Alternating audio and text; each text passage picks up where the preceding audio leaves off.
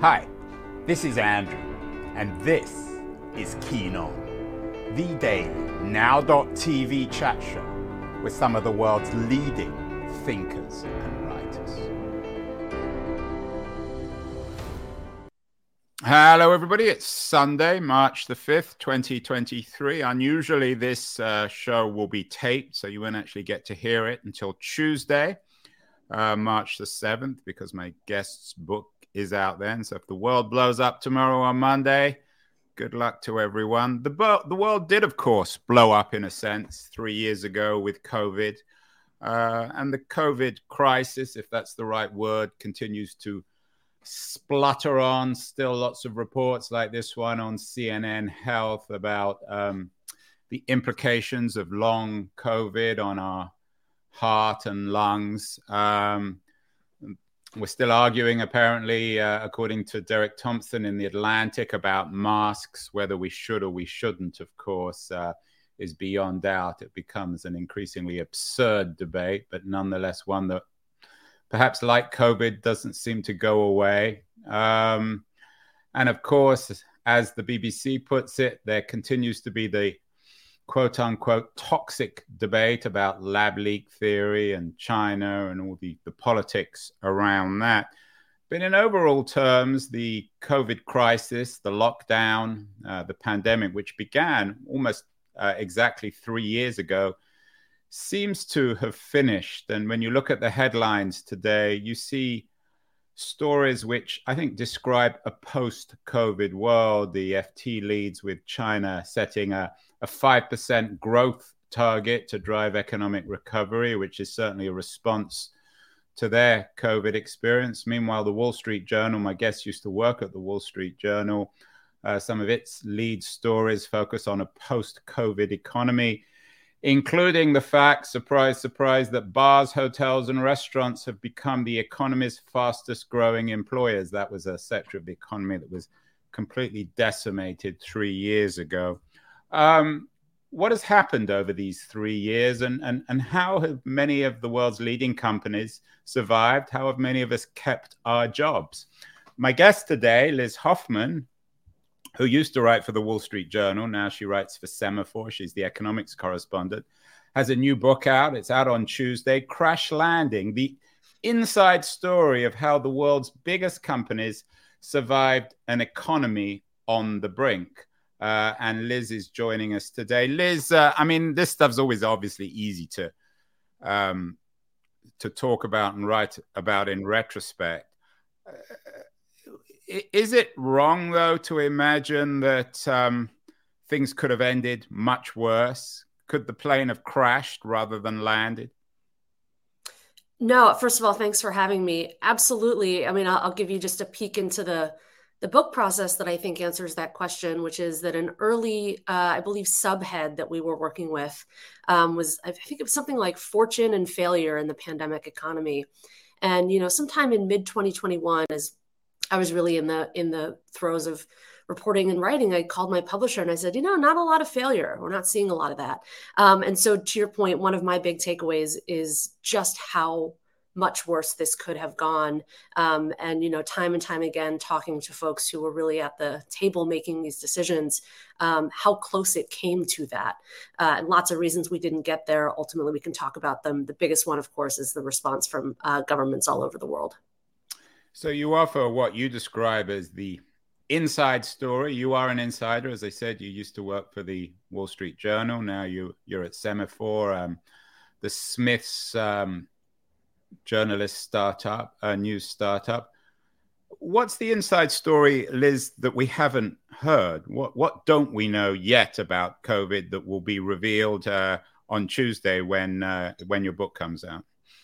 You know, my my major takeaways were, you know, what I kind of just mentioned, which is just how precarious it was. I came to the story as a finance reporter. I'd covered Wall Street for uh, about a decade, and you know, I think in a way that people are constantly expecting the next crisis to look like the last one. I had expected this to be a repeat of 2008, where financial markets would buckle, uh, credit would evaporate, unemployment would be massive and would stay there for years. And that was the story I had set out expecting to right, you would see these corporate titans go bankrupt. I mean, these big, iconic blue chip names would just go poof.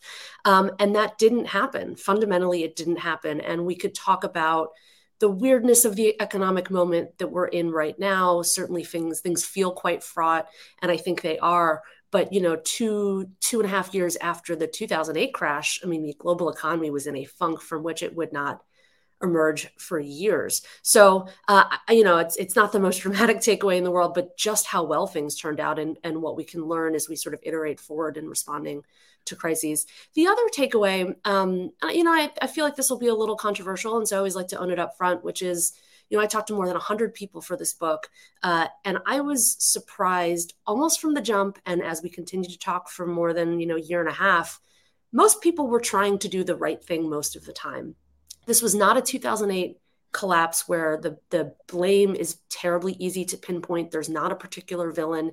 It's sort of an indictment of the economic system that had come out of you know first the wave of globalization and liberalization in the late 90s and early 2000s and then the the sort of reliance that the economy had globally on these governments you know limping out of 2008 um, this was a, a macro story that i tried to tell in a in a very micro way that that hopefully sort of brings people back to just how fraught and strange and scary and fast moving those early days were.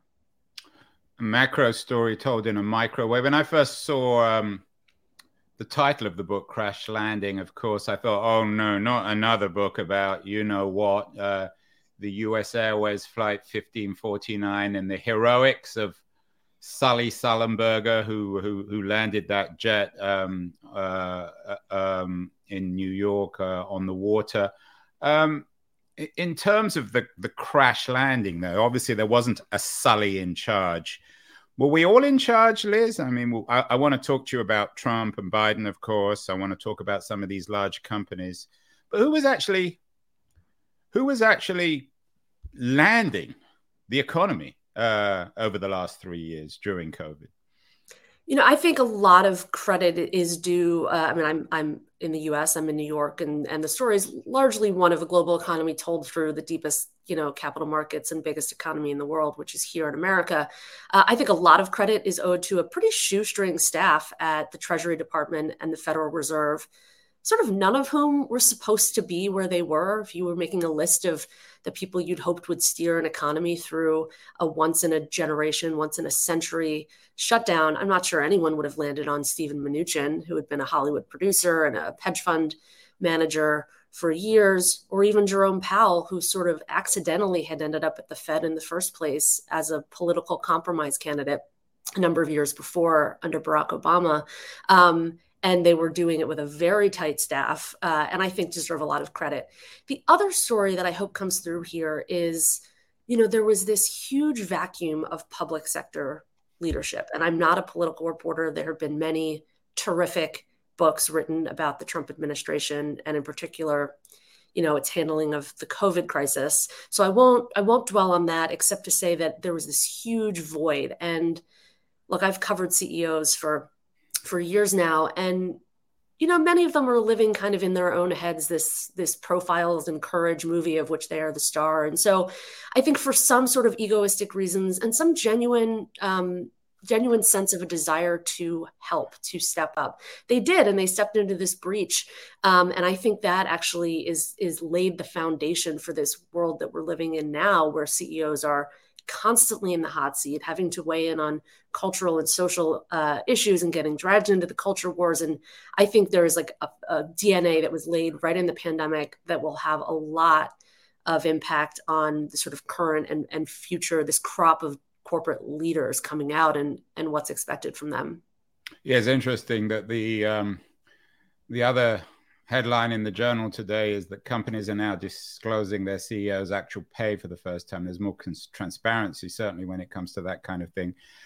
Your your point about Mnuchin, of course, will be very controversial. Min, uh, Mnuchin was one of the uh, the characters in the, the Trump administration who was parodied. He was scandalous because of some photos taken with his wife.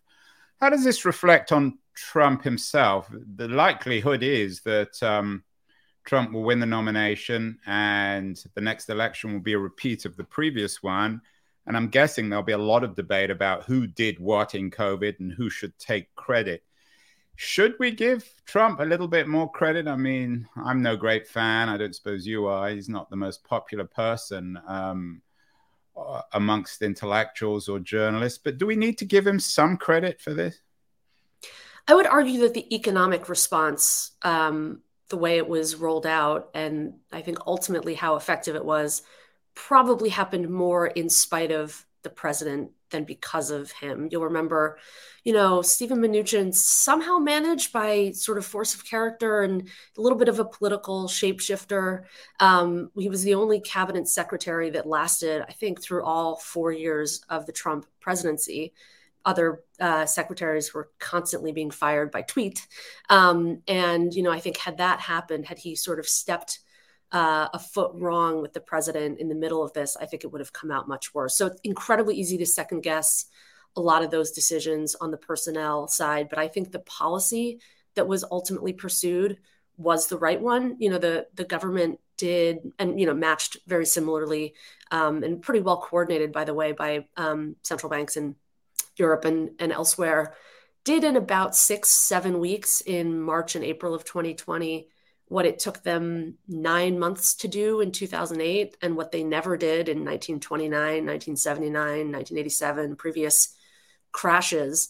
Um, and so, uh, and ultimately, I think that is that's what kept uh, the economy from from entirely imploding. You know, there's an interesting kind of intellectual debate that I've kind of had, and I want to be careful because this is such a a human. Oh, no, you don't need to be careful on my show, Liz. I, would actually prefer you not to be careful but but had you had a pandemic that was imagine half as bad um, you know requiring you know half as robust and quick a response from the government three trillion dollars pumped into the economy instead of six trillion and you know comparable figures across the world i think you would have ended up with actually a more kind of interesting array of outcomes as it was the hole was enormous it was more than plugged which we've obviously seen in the last year or so and the inflation and the sort of bumpy uh, digging out from that.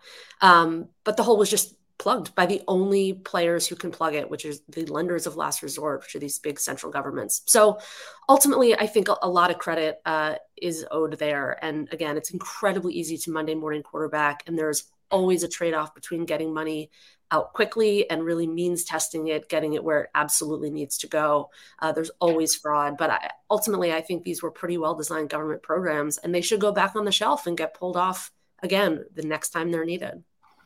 Well, hopefully we won't need it. You talk about credit owed. Uh, I'm not sure whether you meant that um, as a pun. Uh, the contrast with 2008, of course, is in 2008, the government's emergency measures seemed to support the banking class, and ordinary people lost their homes and lost their jobs. Many of them lost their lives. This time around, it seems a, a little different. Um, you talk in, in your book about the Paycheck Protection Program, otherwise known as PPE, and then the, the, the, the, the CARES Act, the Coronavirus Relief and Economic Security Act. W- was the response, and I use this word carefully, was it a fair one? Did it apply to everybody. There were many stories, and there have been many stories about scammers, people who took advantage of PPE, um, companies that took advantage of it.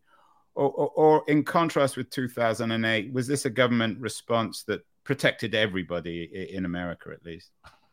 You know, as I report in the book, the, the sort of bean counters at Treasury um, were trying to figure out a way to keep people employed. Because one lesson coming out of 2008 was that when an economy kind of slowly grounds to a halt over the course of a year, 18 months, it's incredibly hard to uh, restart it. There was some academic thinking, which largely I think was proven here that faster shutdowns are easier to bounce back from, assuming that you can build a bridge to get to that other side. And so the Paycheck Protection Program, which, as you note, uh, effectively paid payroll for small businesses, uh, millions of them.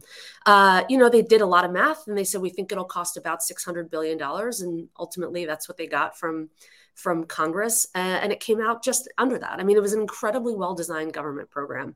You know, look, you can argue about whether these things were fair. I would note that most of the criticism for the response has been that it was sort of overly fair, right? Most of the criticism here in the US has been from the right that it was sort of overly generous, that it encouraged a kind of nanny state paternalism, and that if you're going to pay people not to work, they're not going to work. And there is certainly some truth in all of that.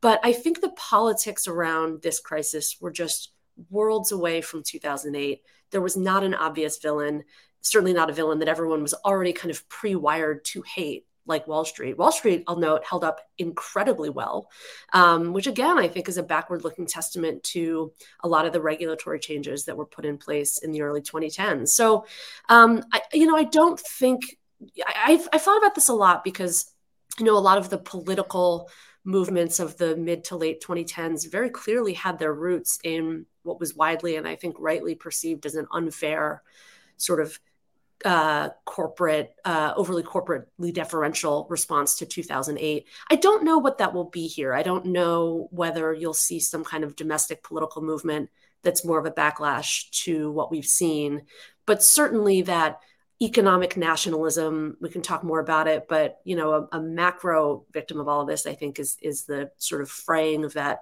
what was widely once assumed to be um, an inevitable kind of liberal world order. Yeah, I, I, I think you're right on the Republican critique, although it's the old Republican critique, it's the McConnell critique rather than the Trumpian one. I guess the progressive, I don't know if it's a critique, but the progressive reading of this, and I've had guests on my show suggesting this, is that there's always money in crisis. So the trillions of dollars, whether it was six or tri- uh, six, three or six trillion that the U.S. Treasury found for CARES, came out in in 2020 2021 but it's always there well how would you respond to that idea that the government can find money when it wants to and today in 2023 as america confronts really profound uh, socioeconomic problems inequality uh, crime uh, homelessness drugs uh, that money is no longer available I think that's an absolutely fair criticism. You know, I think the tension in a capitalist economy, one that is free more or less from state control, um, means that you have to be very careful about when you turn on the spigot. Um, I think I'm not a policy expert, um, nor do I cover, you know, the welfare state in the U.S. So I'll, I'll probably refrain from making an argument. There isn't a welfare state in the U.S., Liz. That's the critique. Uh, it is certainly not as robust. I'm as joking, but there isn't much and should be. Anyway. No, but I mean, look, I think I think the government needs to be careful and try to limit these really dramatic involvements to to times of crisis. I mean, just think back to 2008. Again, we can argue about whether bankers should have gone to prison and and you know whether the the sort of moral justice was was laid out. But the government, I mean, had an, the Fed had an incredibly hard time weaning the markets off this idea that the Fed would be the ultimate backstop and money would be free. And ultimately, it only really managed to do so in the last year as it started to raise interest rates in response to the inflation and the, the economic conditions we've seen. So I think I don't take moral hazard lightly, and no one I know who's ever been in a position of authority um, in financial regulation does. So, um, you know, and I also I also think that there's a, a balance that needs to be struck, and different political camps come down differently on it between well, what is something that only the federal government can do versus what is something that could or should or could be financially incentivized and pushed onto the private sector. In a situation like the pandemic, the latter simply wasn't an option, right? I mean, these economies shut down; they were forced to shut down. If the if the government is going to tell businesses you can't operate, then I think absolutely the right thing to do is to make them whole. So where's the money going to come from to pay? I mean, this will be, I'm sure, a Republican talking point. Maybe not so much Trump, but certainly the more moderate traditional Republicans. Where is the money going to come from to pay back the trillions of dollars that were invested? Um, maybe that's the wrong word that were that were used as this crash landing, or or is that the wrong way to think about it? Um, I mean, look, to the people always say, well, every spending bill is a tax bill, right? Either you're raising taxes to pay for it or you're borrowing from future people who will be taxed to pay for it. Um, there's a school of thought that says that as long as the dollar is the reserve currency of the world, um, that you know, debt, uh, uh, you know, uh, relative levels of debt. So to GDP, we're close to 100% these days. It's actually less of a concern than you would think if the economy is going to continue to grow.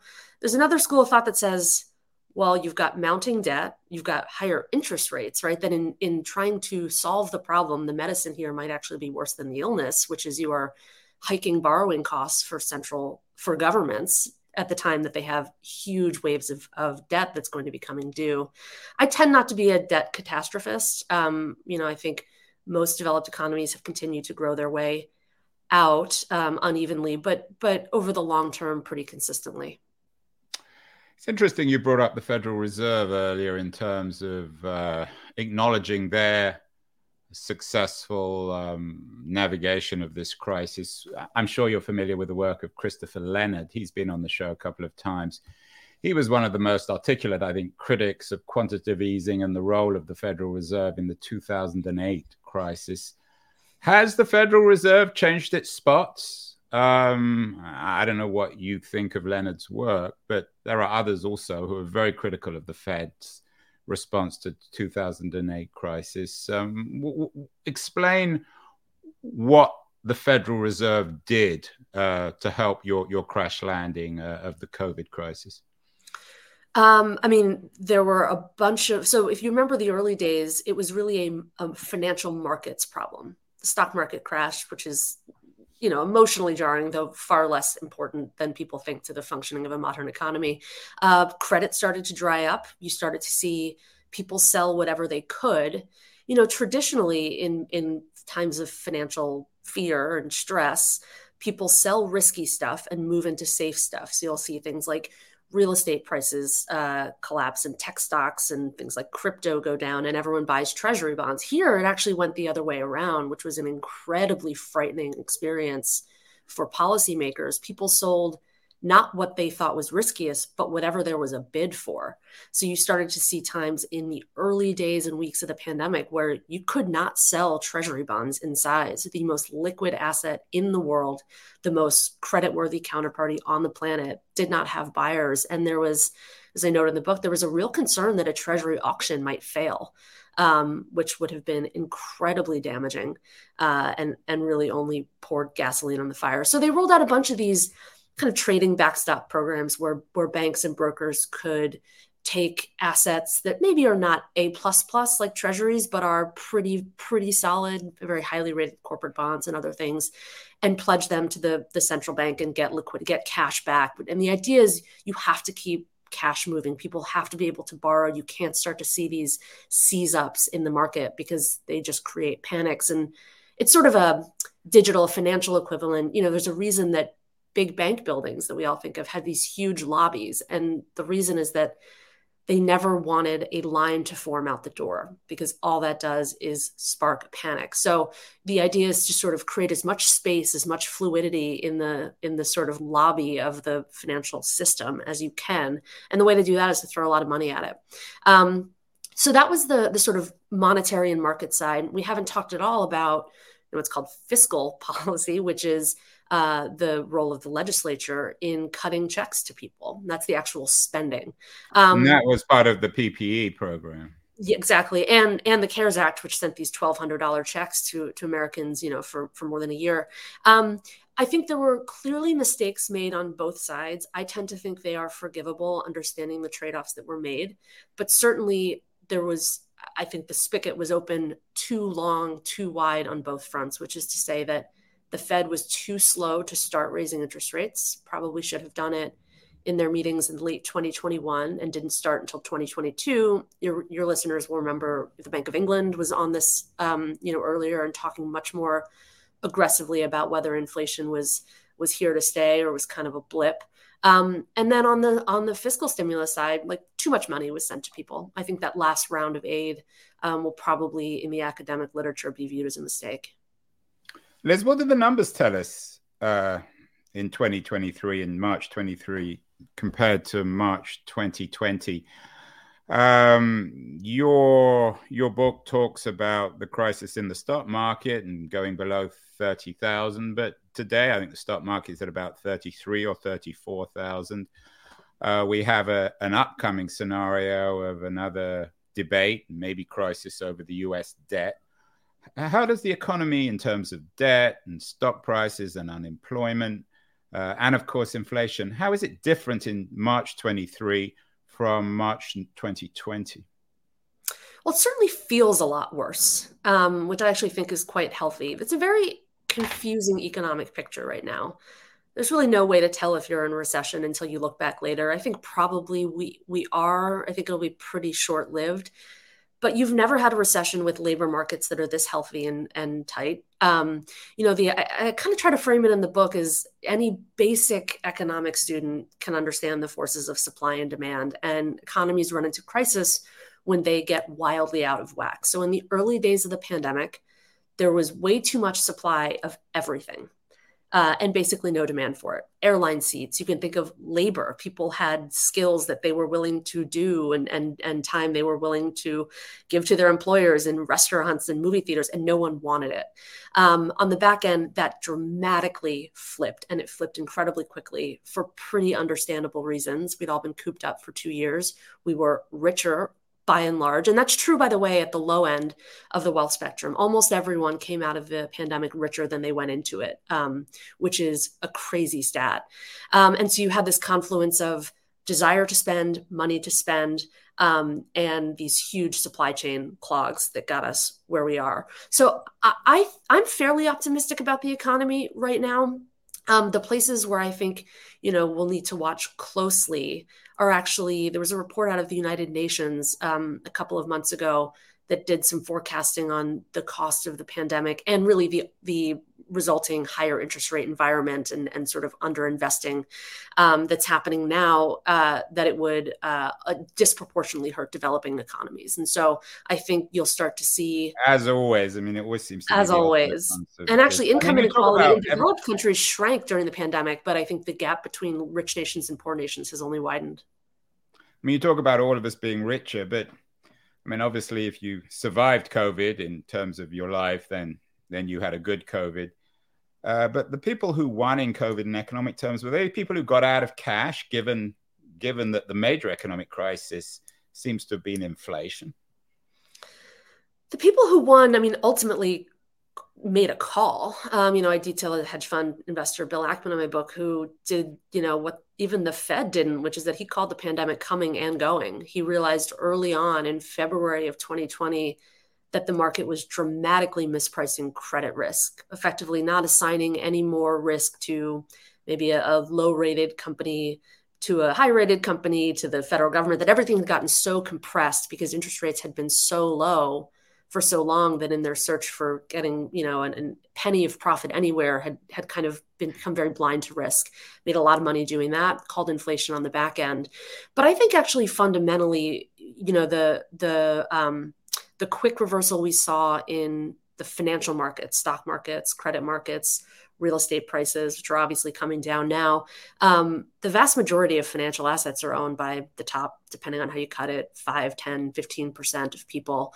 And so um, when the when the stock market becomes the tail that wags the dog when it's mistaken for the economy and mistaken for a measure of health that wealth is not accrued broadly it's i mean it's very concentrated so um, you know, I think I think we're still a couple years out from ultimately um, assigning winners and losers. I think because just the sheer size of the central bank response kind of occluded that. Maybe that's the subject of your new book. Let's end on on the micro level. You say it's both a macro and a micro book. I know you you write a lot about uh, the response of different companies to the crisis, from Goldman Sachs to Airbnb to the Hilton uh, Hotel Company, to Ford, the motor company, to um, to Delta Airlines. Uh, are, are, there one or two anecdotes or stories, Liz, that um, you think summarize this crash landing? Are there some micro stories that tell a macro picture?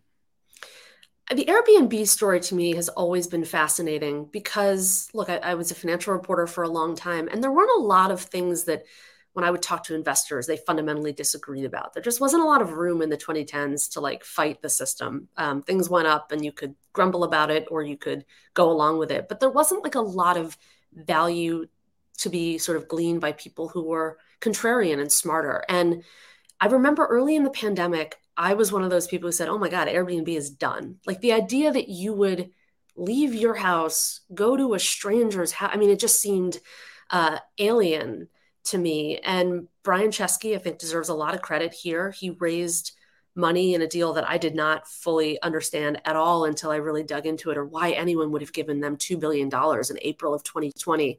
He raised money, uh, had to do, take a huge valuation cut to do it. Um, and, uh, and started realizing, looked at the numbers and said, well, people do want to get out of their houses, but they don't want to go to a hotel for a weekend in Vegas. They want to go. I live in New York. I spent a couple of months during the pandemic up in the Catskills. They want to do that. Pivoted and ended up going public in a year that they had intended to go public in 2020. That's how they had started the year. Later that year at a $100 billion valuation. So clearly, you know, a huge winner there. The other story that um, I'm, I've sort of remained interested in because we're still dealing with it is this tug of war where the pendulum is swinging between labor and management. Um, and you're seeing mm. it you know, obviously there's uh, somewhat anecdotal. It's not going to come close to, to making a dent in the decline in organized labor over the last half century. But um, there's clearly a wage war on at companies like Walmart, Costco, and Target cannot mm-hmm. find enough workers. Um, there's there's clearly some green shoots around unionization efforts. Um, but there's a story that, that always struck me, which is the CEO you mentioned of Goldman Sachs, who was out in the in the Hamptons on a Friday afternoon. Yeah, in, not the uh, most union friendly of companies, Goldman Sachs. No, though I, I, don't think their employees have like a ton of grievances. Um, I covered them for a long time, and um, they're they're plenty well taken care of. But you know, a, a, young woman who works for him comes up, is in the middle of the workday. He's at a, a working lunch with some clients and says, uh, David, I, I, just wanted to come say hi. We work. I work for you. These are a bunch of my colleagues over there, and points to a table, you know, on the other side of the restaurant. This is out in the Hamptons on a Friday in the summer, and you know he is just seething um, because their offices are empty, and he cannot get people back to the office. They're too afraid to to come to the office with their coworkers, but they'll take a, a you know a day off and come out to the beach and um, I'm actually pretty sympathetic to that argument. I think that there has been a little bit of um, sort of self indulgence baked in among the white collar set. And you're starting to see that really correct now, starting in tech and Silicon Valley, which has been sort of the cushiest place to work for, you know, the better part of the 2000 post 2008 era. And employees are all of a sudden getting very nervous. And so I think these sort of resets are, are healthy. And I, I sort of close the book in the in the epilogue going all the way back to the 1300s. Um, you know, it was a feudal society in Europe. People, there's not a modern market for labor, for talent. And the, along comes the Black Death and killed so many of the continent's uh, serfs that they became free agents. And you, I mean, that was sort of the, the first birth of modern capitalism. Obviously, took a while. it's good if you survive, yeah. not so good if you die.